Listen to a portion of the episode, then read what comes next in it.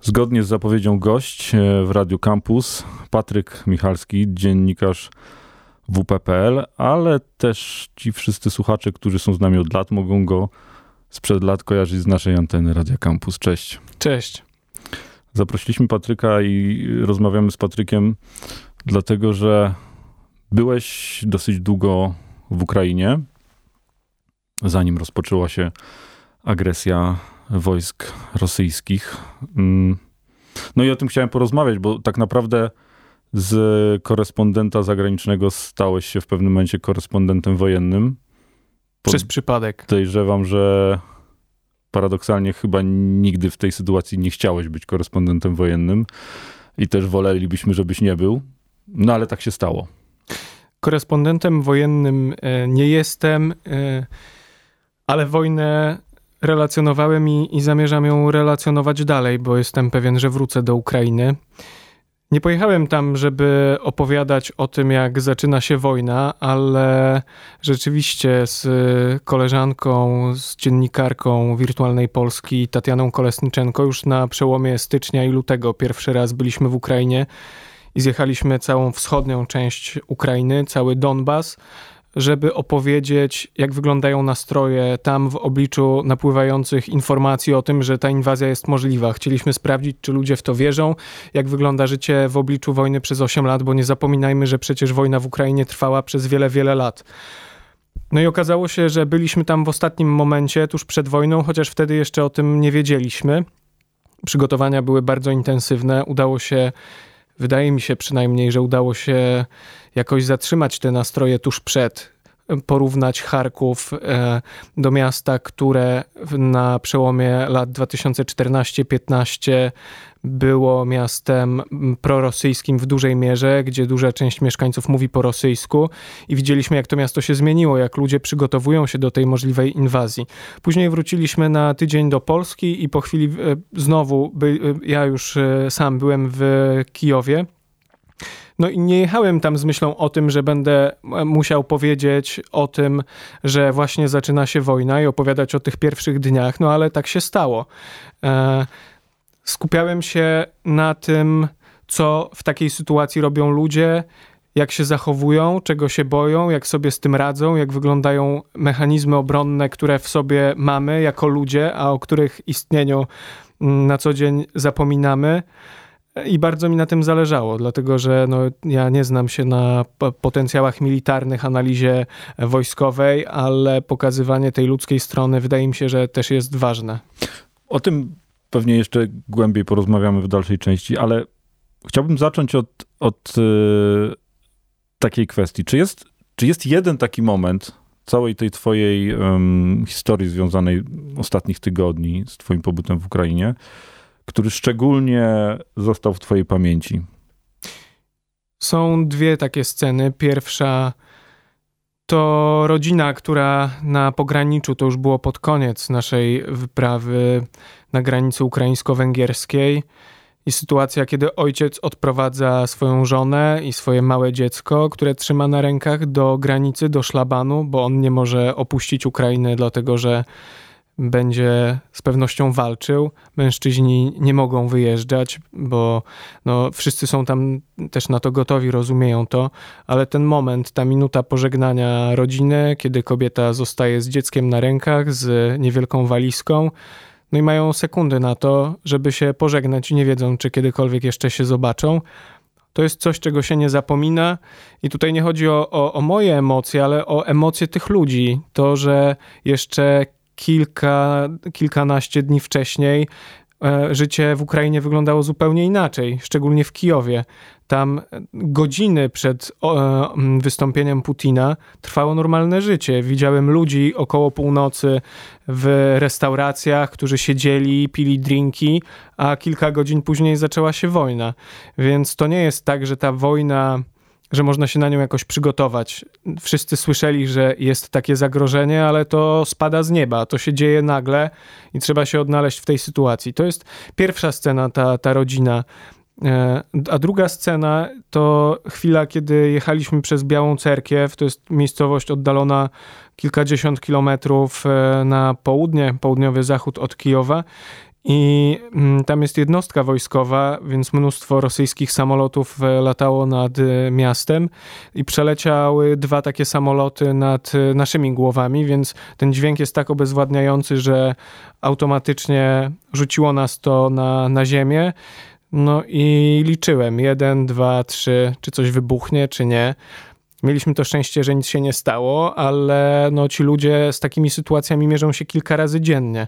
Więc znowu nie chodzi tutaj o, o, o moje emocje, o to, co czułem, ale świadomość tego, że wiem, jakie to jest y, trudne e, przeżyć to raz, a ci ludzie przeżywają to właściwie codziennie, ci, którzy zostali i muszą przy tym wszystkim w tych e, nowych okolicznościach jakoś funkcjonować i oni nie panikują. To jest coś, co, co łączy te, te dwie sceny. Ludzie w Ukrainie są bardzo dzielni, każdy wie, co ma robić.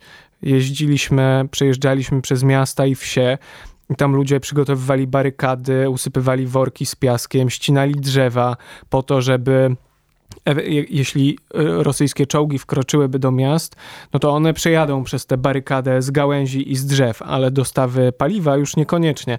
Więc oni przygotowywali się na każdą możliwość i to pospolite ruszenie naprawdę robiło wrażenie.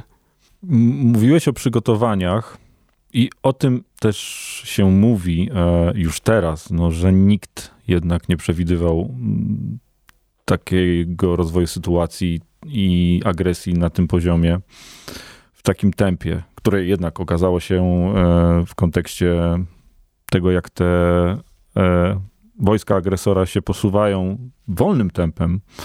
Bo ja pamiętam taki moment e, w czwartek, czy w pierwszy dzień tej agresji, gdzie rozmawia się ze znajomymi, z ludźmi, którzy się może, czy już są zainteresowani tym, co się tam dzieje. No i jednak pesymizm był u nas bardzo duży wszyscy mówili, że mm, no to potrwa chwilę, ale za chwilę będzie niestety e, ciężko i, i to będzie druga Białoruś. To w przeciwieństwie do tego, co się działo w tym momencie e, w Ukrainie. No właśnie. W Kijowie nikt nie zwątpił ani na chwilę. Jak wyszedłem rano o świcie, po tym jak e, Putin wypowiedział wojnę Ukrainie, to na ulicach mężczyźni przechodzący pytali siebie wzajemnie, gdzie mogą się zapisać do wojsk obrony terytorialnej, bo są już gotowi, tak jak stoją, pójść i walczyć. Cywile zaczęli się organizować, zaczęły być widoczne osoby z bronią, e, bo cywile mogli pobierać broń, zaczęły się tworzyć e, patrole wśród mieszkańców, więc te emocje były zupełnie inne. Tam nikt nie wątpił w to, że wszyscy będą bronili miasta, ci, którzy oczywiście mogą, e, bo to nie jest tak, że, że wszyscy mogą zostać. Kobiety z dziećmi często na prośbę mężów wyjeżdżają, mimo że to jest bardzo trudna decyzja, ale to też daje im większy spokój. Oni wtedy wiedzą, że ich najbliżsi są w bezpiecznym miejscu, a oni mogą wykonywać swoje zadania. Więc ja nie widziałem ani chwili, ani sekundy takiego zwątpienia, że nie damy rady, to będzie trwało tylko chwilę. Ten, e, ta gotowość do walki była czymś, czego nie widziałem nigdy wcześniej w życiu. Ta odwaga, to, że ludzie się bali, to jest naturalne. Ten strach było widać w oczach, tę niepewność. Nikt nie wiedział, czego się spodziewać, kiedy ewentualnie e, uda się rosyjskim żołnierzom wejść do Kijowa, bo przecież były na początku takie przewidywania, że to zajmie godziny, że być może dni, ale wszyscy byli w pełnej gotowości, więc tam od początku ta wiara w to, że uda się wygrać, a przynajmniej walczyć do ostatniego e, tchu, była od samego początku. Cały czas e, rozmawiamy z Patrykiem Michalskim, dziennikarzem Wirtualnej Polski, który relacjonował wydarzenia sprzed agresji i, i te wydarzenia, które miały miejsce po agresji. Twój reportaż, e, który pojawił się kilka dni wcześniej, tata szykuje się na wojnę. I tam padło takie sformułowanie, w zasadzie bohater tego reportażu przytoczył to na zasadzie żartu, że, że, że w Ukrainie nie szykujemy się z zapasami żywności, tylko zapasami amunicji na to, co może się wydarzyć.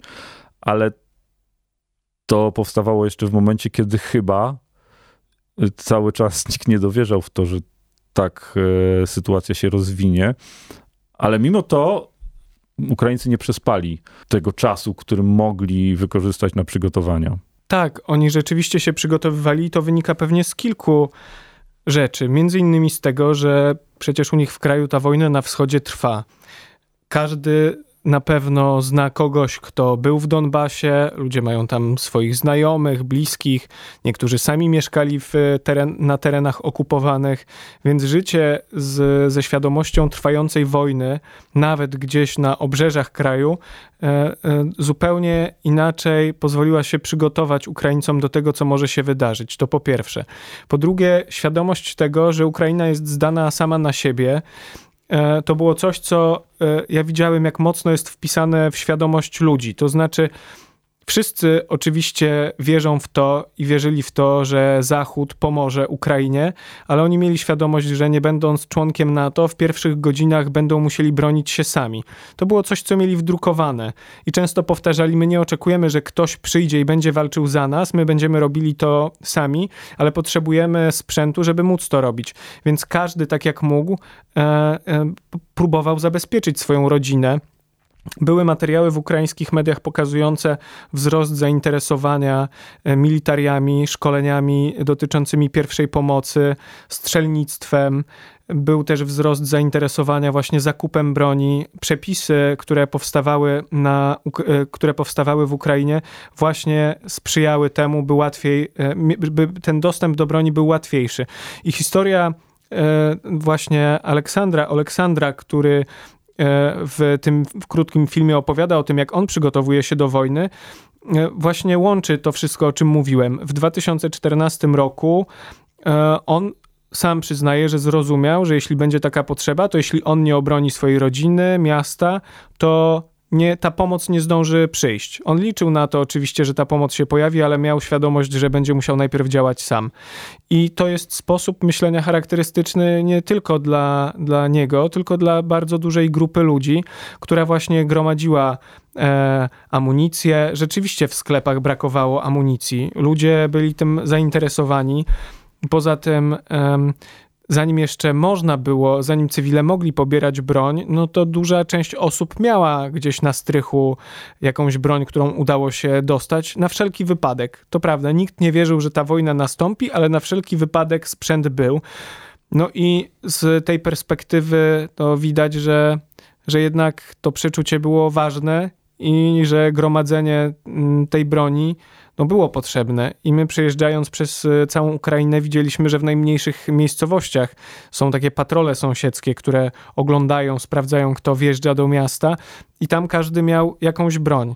Często starą, często taką, która nie spełnia wymagań i nie daje im pełni bezpieczeństwa, ale w pierwszych chwilach mieli tę świadomość, że, że będą przynajmniej próbowali się bronić. Mówiliśmy o tym momencie, kiedy y, świat zachodu no i u nas w Polsce w pierwszym dniu tej agresji no, był duży pesymizm. Ty byłeś tam i, i spotkałeś się z zupełnie czymś odwrotnym. A, i, i, ten, i, i niesamowite jest to, że y, też media i też my wszyscy tutaj obserwujący te wydarzenia, y, mam wrażenie, że zarazili się tym optymizmem. E, i zaczęli wierzyć w to, że, że, że, że uda się e, tą agresję powstrzymać e, i ona nie będzie postępować tak, jakby wyobrażał sobie e, Władimir Putin, czyli agresor.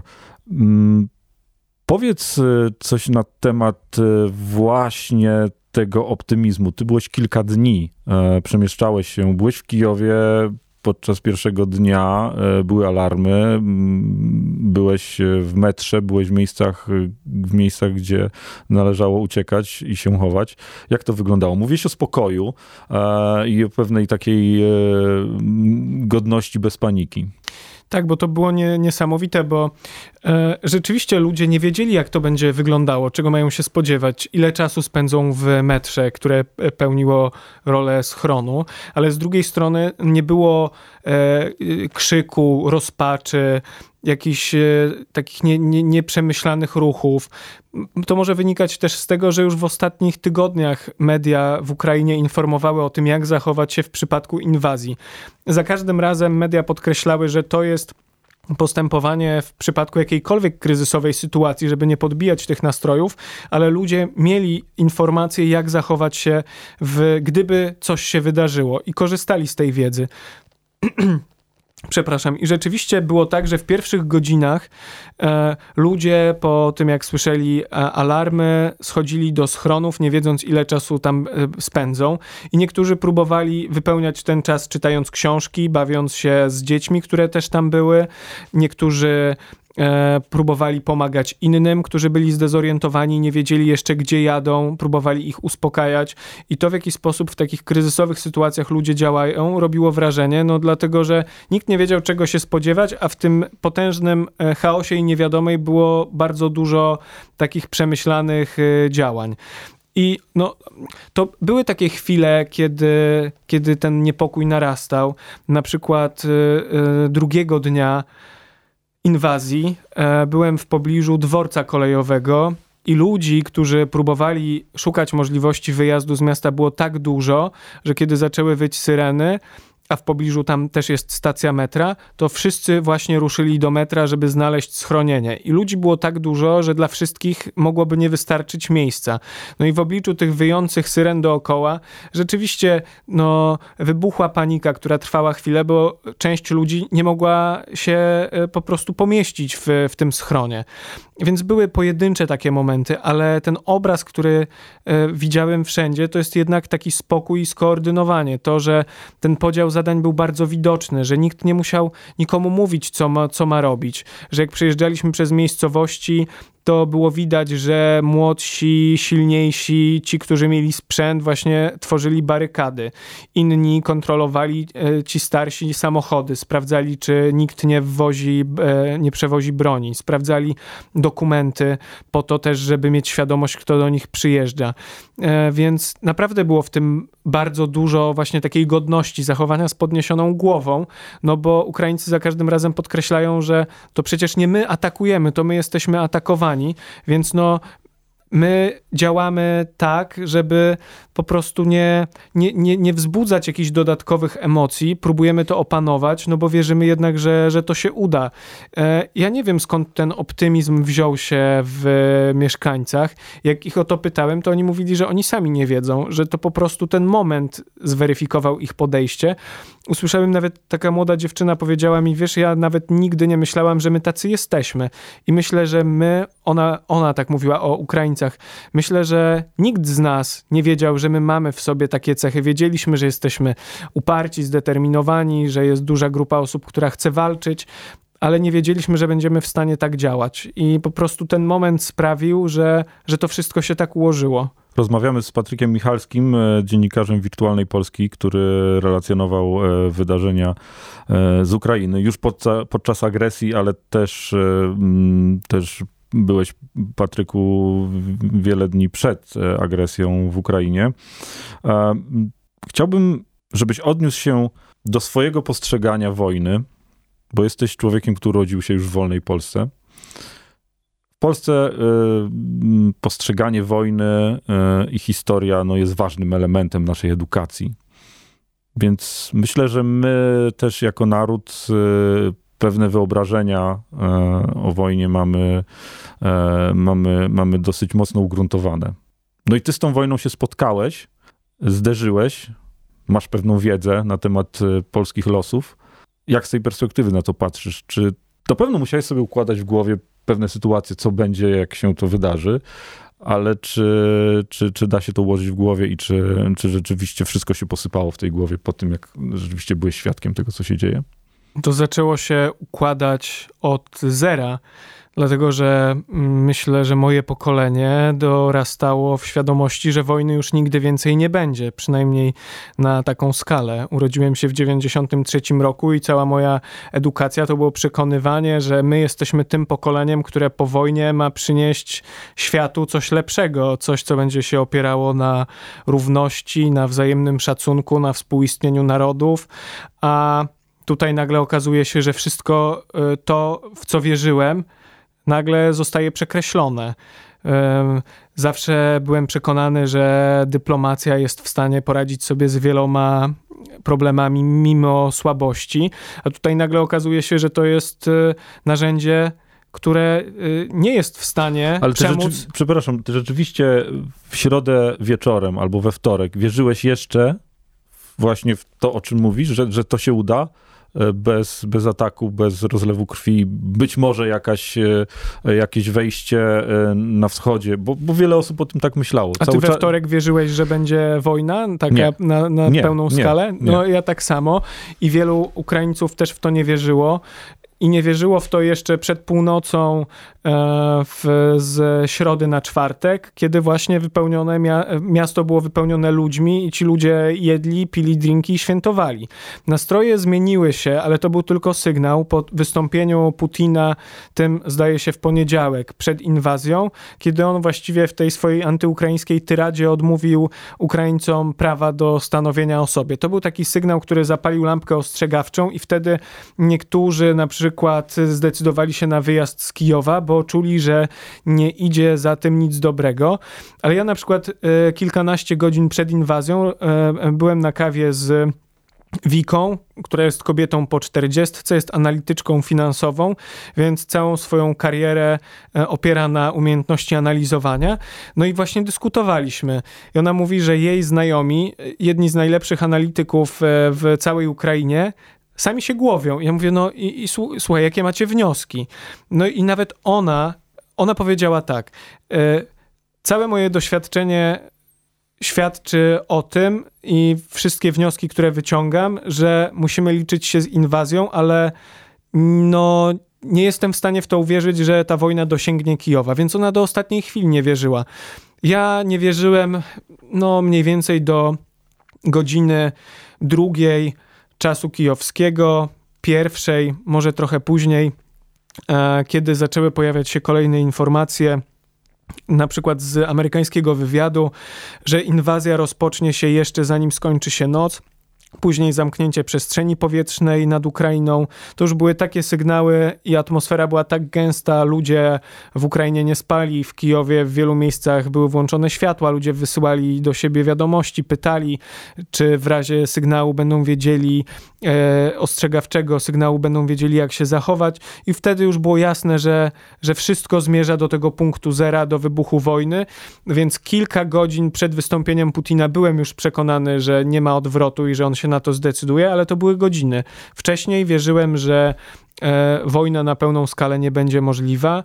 Wszyscy liczyli się ze scenariuszem zaostrzenia sytuacji w Donbasie i nawet eksperci, z którymi rozmawiałem, obstawiali, że Putin owszem będzie próbował e, e, podgrzać atmosferę, bo na, takie delikatne sformułowania padały właśnie w Donbasie ale nikt nie był w stanie uwierzyć w to, że te strzały i wybuchy będą słyszane, a tym bardziej, że one były słyszane kilkadziesiąt minut po wystąpieniu Putina.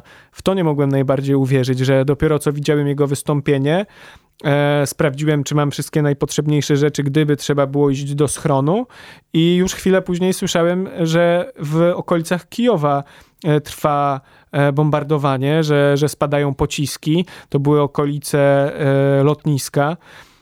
I to było nie do uwierzenia, że od tego wystąpienia minuty dzieliły konkretne, konkretne działania i że ta wojna właściwie już się zaczęła i to, to zaczęło też do ludzi dopiero docierać, wtedy kiedy to się stało. Rozmawialiśmy chwilę o, o, o wyobrażenia o wojnie kontra rzeczywistość. Powiedz, czego dowiedziałeś się o, o narodzie ukraińskim i o Ukraińcach? Czy jest coś, co cię jednak zaskoczyło, mimo tego, że byłeś wiele dni tak? Prawie miesiąc podróżowałeś tak. po całej Ukrainie, ale e, czy, czy, czy jednak ten moment agresji i te dni już wojny e, spowodowały, że dowiedziałeś się czegoś nowego, czego nie wiedziałeś e, jeżdżąc e, wcześniej po, po tym kraju? Z pewnym zawstydzeniem muszę przyznać, że byłem przekonany, że mm, miło i przyjemnie opowiada się o swojej gotowości do walki, kiedy tej wojny nie ma. I byłem przekonany, że te wszystkie opowieści, które słyszałem o tym, że tak, pójdziemy walczyć, mamy gotową broń, że o tym wygodnie się mówi, kiedy tej wojny nie ma i kiedy można tak sobie teoretycznie na ten temat y, y, rozprawiać. Pójdę walczyć, czy nie pójdę.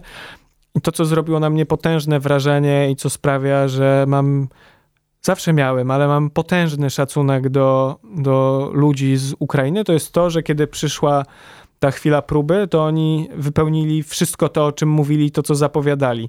E, bohater reportażu Aleksandr zgodnie z zapowiedziami e, poszedł na, na front, broni miasta. Igor, którego poznaliśmy, e, który w ostatnim czasie prowadził szkolenia dotyczące bezpieczeństwa, mówił w jaki sposób się przygotowywać w razie inwazji. On też walczy, jest e, w gotowości, bo mieszka pod Kijowem od tej strony, gdzie mogą pojawić się rosyjscy żołnierze, więc też regularnie patroluje miasto. I właśnie to zrobiło na mnie wrażenie, że ci ludzie nie mówili tylko tak, żeby, żeby mm, nie wiem, być może zaspokoić jakąś swoją potrzebę tego, że oni są gotowi, tylko od, od słów przeszli do czynów i oni rzeczywiście robią to, o czym, o czym mówili. Łącząc jeszcze to wcześniejsze pytanie o tym, czego się dowiedziałem, biorąc pod uwagę polską historię, to docierały do mnie takie. E, miałem takie chwile, kiedy zdawałem sobie sprawę, ok, uczyłem się o ruchu oporu, o tym, jak on powstawał, i teraz właśnie widzę na ulicach, jak wygląda powszechny ruch oporu. I mamy do czynienia z ludźmi, którzy chwytają za broń, wzajemnie sobie przekazują sprzęty, dzielą się konkretnymi terenami, e, dzielą zadania, a są cywilami, na co dzień zajmują się zupełnie czymś innym. I, I właśnie na moich oczach widzę, jak powstaje ruch oporu, coś o czym przecież e, wielokrotnie słyszeliśmy, uczyliśmy się o tym i mamy tego świadomość, ale obserwowanie tego w XXI wieku, no jednak e, sprawiało, że, że nie mogłem w to uwierzyć. No i to było takie, takie doświadczenie, które sprawiło, że zupełnie inaczej e, spoglądam na wojnę, dlatego że kiedy uczysz się o wojnie, przynajmniej ja tak miałem, no wydawało się, że, że ta wojna, e, ona zaczyna się od stryknięcia, owładnia e, że właściwie zaczyna się od pstryknięcia, rozlewa się na cały kraj, że to wszystko dzieje się czytając w książce tak dynamicznie, no jednak w rzeczywistości wszystko ma swoje etapy, jest związek przyczynowo-skutkowy, który z perspektywy 10 lat, no nie da się tego opowiedzieć, bo zbyt dużo jest tych informacji, E, no i to, co jeszcze zrobiło na mnie wrażenie, to to, że po tych pierwszych godzinach, kiedy raczej wszyscy rozmawiali na serio, to w kolejnych dniach było mnóstwo, mnóstwo żartów, mnóstwo memów, które po, pozwoliły rozładować tę sytuację. E, I to też jest dla Ukraińców bardzo ważne, że oni dbają o to, by to ich samopoczucie e, było dobre, by potrafili żartować nawet w tak tragicznych sytuacjach, bo to im dodaje bardzo dużo odwagi i też zupełnie inaczej no, wygląda ta rzeczywistość. Nie można cały czas mówić w patetycznym e, e, tonie. Niektórzy, którzy stają się bohaterami, oni sobie jeszcze nie zdają z tego sprawy a tak na pewno zostaną zapamiętani na kartach historii, bo bronią swojego kraju i prawa do, do istnienia, które ktoś chce im odebrać. Patryk Michalski jest e, naszym gościem, dziennikarz wirtualnej Polski, który spędził w Ukrainie wiele dni e, przed agresją i po agresji. Poruszyliśmy e, temat memów. Przejdźmy do internetu, do social mediów. Myślę, że stwierdzenie, że zorganizowany internet, social media, grupy e, w Ukrainie to jest dodatkowa siła zbrojna. Tak, i to jest chyba pierwszy na tę skalę konflikt, wojna, agresja Rosji, która pokazuje, jaką moc ma internet. I tu ta moc może działać po jednej i po drugiej stronie. Na szczęście mam wrażenie, że Ukraina od samego początku ma przewagę, bo mimo tej topornej propagandy, która jest sączona na różny sposób, topornej rosyjskiej propagandy, to Ukraina wygrywa rzetelnymi informacjami obserwowanie też dziennikarzy, jak e, na przykład taki startup e, Kijów Independent powstał, mając e, kilka dni przed wybuchem wojny, zdaje się, 20 tysięcy obserwujących. To ostatnio, dwa dni temu, widziałem, że mają blisko półtora miliona obserwujących i ludzie, którzy nagle stają się oknem na świat dla zachodnich dziennikarzy, bo oni doskonale rozumieją to, co się dzieje, rozumieją to jak nikt inny. I co do internetu, to, to też jest chyba pierwsza taka sytuacja, gdzie na przykład o działaniach wojennych można dowiadywać się z TikToka. E, który jest bardzo popularny w Ukrainie. Ludzie nagrywali e, przemieszczanie się rosyjskich wojsk i te filmy można było znaleźć w internecie. Z perspektywy dziennikarza to jest i ciekawe, ale też jest tutaj pewne zagrożenie, bo e, nie będąc na miejscu, no też nie mamy pewności, na ile autentyczne są te nagrania, więc to może być pewien drogowskaz ale jest całe mnóstwo nagrań, które po prostu podnosi e, ludzi na duchu. E, vlogerka, która nagrywała instrukcję obsługi przejętego rosyjskiego czołgu, jak, nim jak go można uruchomić i jak można nim jechać, no to jest coś, co było super popularne w Ukrainie i, i też po, pozwoliło się w, w tej tragicznej sytuacji po prostu uśmiechnąć, że e, ludzie są w stanie opowiadać też o tym z przymrużeniem oka, bo po prostu inaczej by się nie dało. My mamy mechanizmy obronne, o których zapominamy, wspominałem o tym, ale jednym z elementów przetrwania jest też umiejętność czasami spuszczenia stonu i po prostu spojrzenia e, na tę wojnę no, przez perspektywę, o której, o której mówiłem. To jest dla nich bardzo ważne. No i też sam prezydent odnalazł się w tej przestrzeni komunikacji e, i kanałach komunikacji e, znakomicie. Mm, to też jest tak pewnie, że, że zanim ten, ta agresja nastąpiła, no to siłą rzeczy politycy oceniani byli pewnie różnie. Tak. Czy tutaj zaobserwowałeś też e, coś, co cię zaskoczyło w tym kontekście? potężną zmianę podejścia, dlatego że mm, my widzimy ten wycinek, kiedy Wołodymyr Załęski stał już się mężem stanu.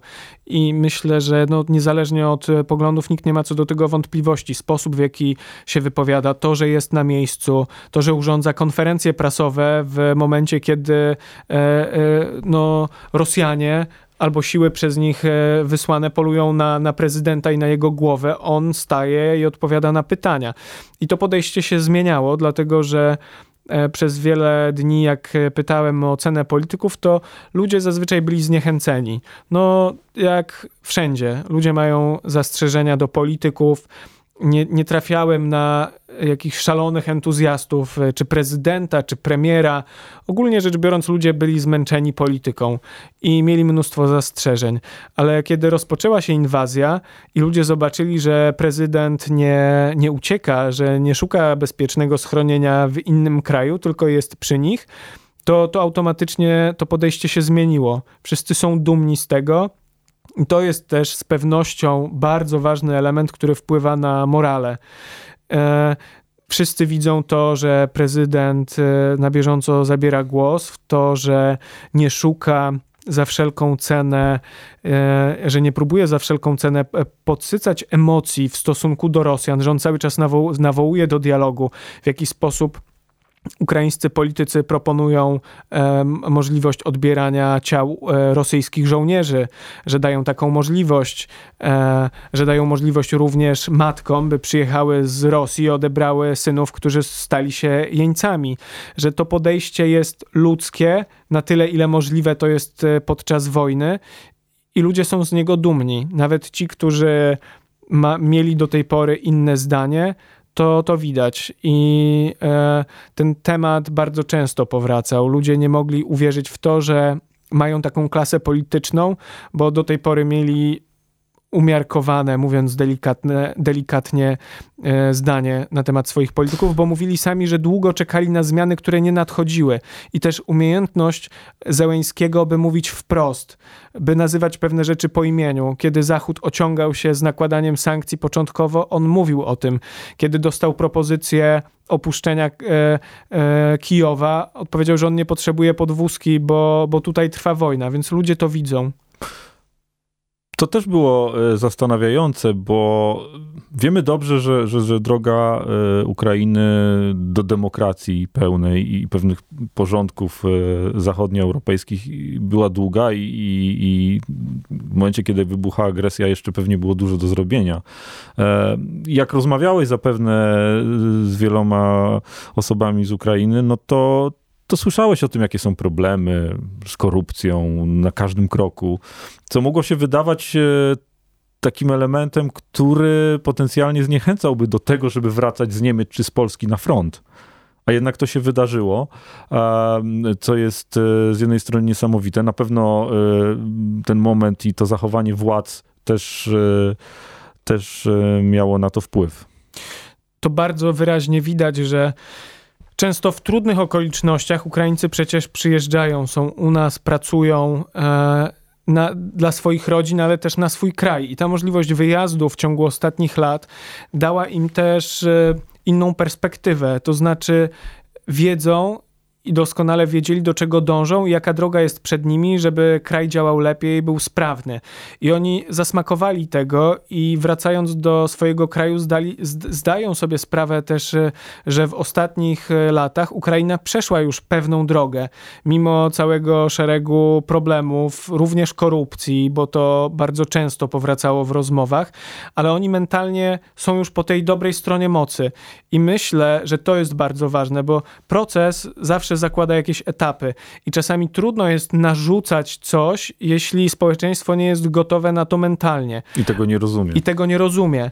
A to, a w przypadku Ukrainy jest odwrotnie. Mam wrażenie, że bardzo duża część społeczeństwa właśnie mentalnie jest gotowa na tę zmianę, widzi te niedogodności, ale system nie nadąża jeszcze e, za ich mentalnością, która jest ewidentnie przy nas. Jest przy Zachodzie, przy wartościach demokratycznych, Kijów jest pięknym miastem, pełnym artystów, ludzi otwartych, muzyków. To widać na, na ulicach, widać e, te wystawy, zaangażowanie, na jakim to jest świetnym poziomie, jak nie, niezależni dziennikarze działają, jak opowiadają swoją najnowszą historię to jest coś, co naprawdę jest na światowym, genialnym poziomie.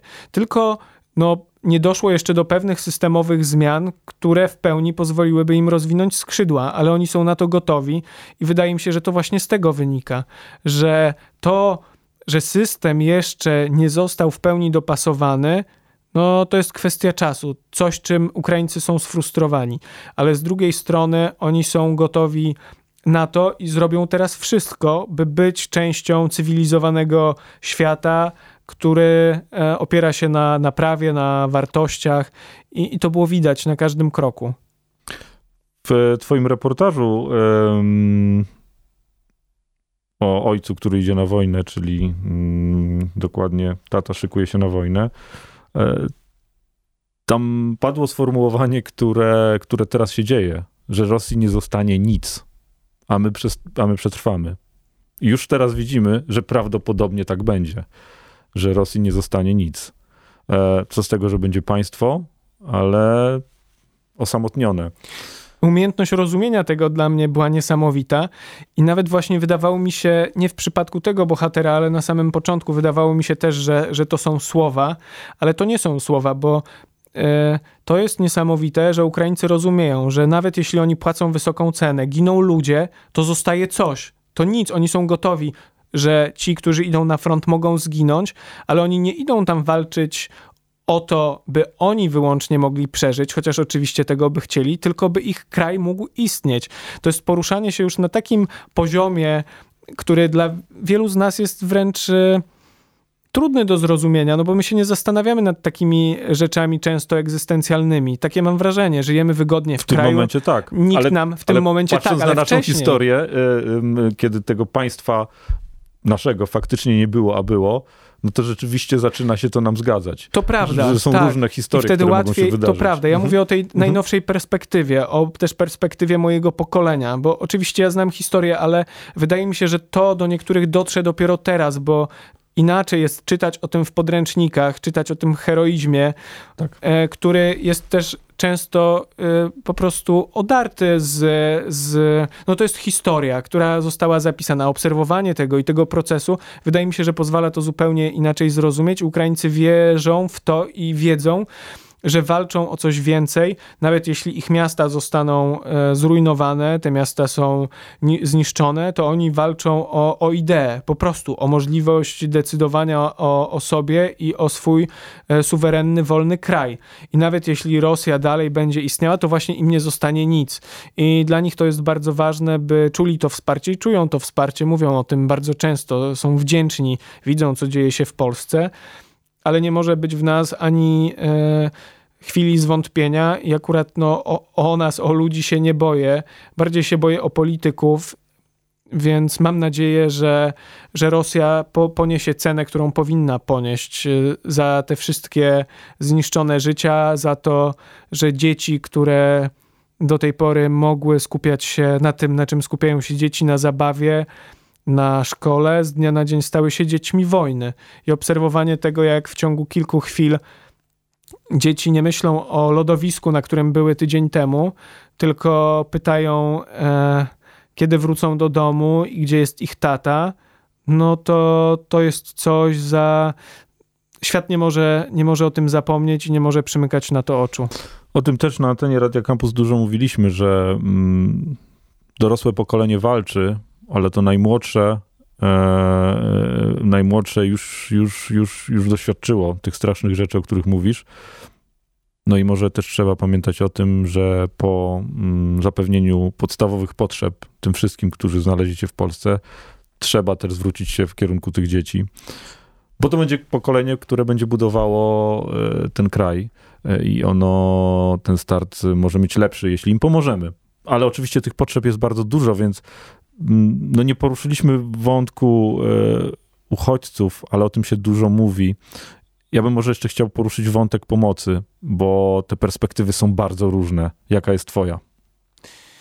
Jestem e, pewien, że musimy się przygotować na pomoc, która będzie trwała długo, bo ten zryw jest wielki, jest wspaniały, jest dostrzegany.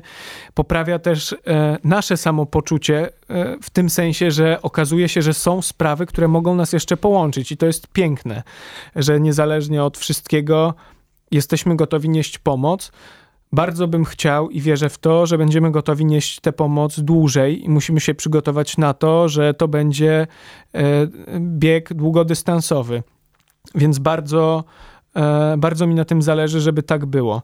Musimy się też uczyć, jak pomagać, bo przekazywanie rzeczy w pierwszym odruchu jest oczywiście bardzo ważne, ale rozmawialiśmy o dzieciach, trzeba zapewnić im edukację, możliwość e, nauki języka, odpowiedniej edukacji, po to, by oni w przyszłości mogli odbudowywać swój kraj. To jest też bardzo ważne, bo wśród uchodźców jest bardzo dużo osób, które mają nadzieję, że im całkiem niedługo uda się wrócić do kraju. No, nie wiemy, jaka będzie perspektywa, ale trzeba będzie wykorzystać te ich gotowość do tego, żeby odbudowywać kraj e, i, i tworzyć w przyszłości e, te elity. To, co teraz jest bardzo ważne, to na pewno jest taka podstawowa pomoc medyczna, bo e, na froncie brakuje apteczek taktycznych. Dostaję bardzo dużo wiadomości e, w tej sprawie. To, to, to jest taka podstawowa potrzeba na froncie, szczególnie jeśli chodzi o wojska obrony terytorialnej cywilów, którzy zdecydowali się walczyć. E, matka dwudziestokilkuletniego chłopaka, który został w Ukrainie, właśnie pisała do mnie w sprawie tych apteczek bo ona jako, jako matka próbuje chociaż w taki sposób wspomagać swojego jedynego syna, który razem z kolegami e, bronią e, okolic Kijowa. Więc na pewno jest całe mnóstwo grup, doskonale o tym wiemy, gdzie wyspecjalizowane organizacje pomagają, więc zanim e, zaczniemy pomagać, warto poświęcić dosłownie chwilę, by dowiedzieć się, w jaki sposób pomagać, by no, to było efektywne, żeby rzeczywiście ta pomoc docierała tam, tam na miejsce miejsce. I też bardzo bym e, e, chciał, żeby wszyscy, wszyscy, na to nie mamy bezpośredniego wpływu, ale żeby politycy nie ociągali się z przekazywaniem e, broni, dlatego że moja perspektywa była zupełnie inna. Nigdy nie spodziewałem się, że będę mówił o tym w taki sposób, ale widziałem, jak w mniejszych miejscowościach e, wyposażone są wojska obrony terytorialnej ta pomoc na bieżąco dociera, ale nie jest jeszcze wystarczająca. I gotowość tych ludzi, by ryzykować swoje życie i oddawać za swoje e, miasta i wsie jest wielka, ale za tę odwagę e, należy im się sprzęt, który pozwoli im w sposób e, no, jak najlepszy się bronić. Na razie w wielu miejscach tego brakuje, więc mam nadzieję, że politycy, które, którzy o tym decydują, będą w stanie wspomóc pod kątem sprzętu wszystkich tych, którzy wychodzą na ulicę i, i pilnują swoich miast, domów i, i rodzin. Jakie są Twoje plany? Zawodowe, no bo o to pytam.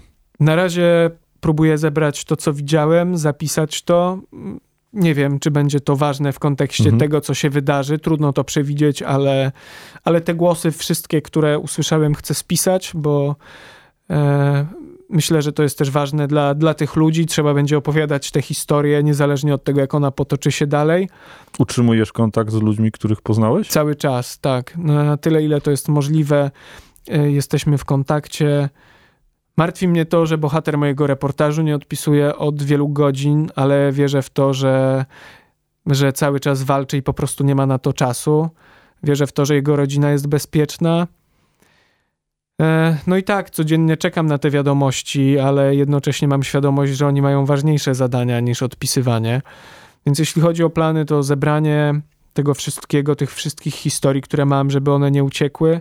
Później krótki reset, który też jest ważny, bo żyjemy w natłoku informacji wszyscy i dbanie o to, żeby na chwilę potrafić się wyłączyć jest ważne, przynajmniej tak mówią mi ludzie, którzy się na tym znają, więc będę na kilka dni próbował odpocząć, się zregenerować po to, żeby w niedługim czasie móc zwrócić do Ukrainy i dalej opowiadać to, jak dzielnie walczą.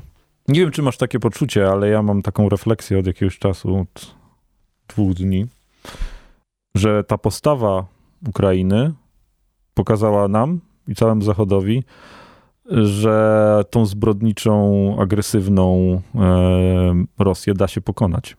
W zupełnie inny na sposób niż nam polach. się, tak, niż nam się do tej pory wydawało. Również na militarnym. Tak, że to kolos na glinianych nogach, to znaczy wszyscy zawsze się e, bali, potężne analizy, wyobrażenia na temat tego, jak doskonale jest to zaplanowane, jak strategzy na Kremlu to e, e, przygotowali. A tutaj okazuje się, że takiej siły i woli walki nie da się w żaden sposób wymusić propagandą ani e, prężeniem mózgów i nawet nieobliczalny człowiek e, i to, do jakich e, rzeczy się posuwa, nie jest w stanie zdusić tej woli walki i, i tej odwagi, że to jest coś, co naprawdę wierzę w to bardzo mocno, jest w stanie pokonać Putina i pokonać tę rosyjską agresję. Bardzo, bardzo chciałbym, żeby tak było. Dlatego tym bardziej też na tym poziomie e, trzeba być wdzięcznym temu oporowi i, i temu, co pokazuje nam ten kraj. No i oczywiście pomagamy, będziemy pomagać. E, tak jak powiedziałeś, szykujmy się na maraton i bieg długodystansowy. Um, Dziękuję. Patryk Michalski, dziennikarz Wirtualnej Polski. Rozmawialiśmy dosyć długo, ale Myślę, że tematów i tak wszystkich nie wyczerpaliśmy. Dzięki, że do nas padłeś. Dziękuję.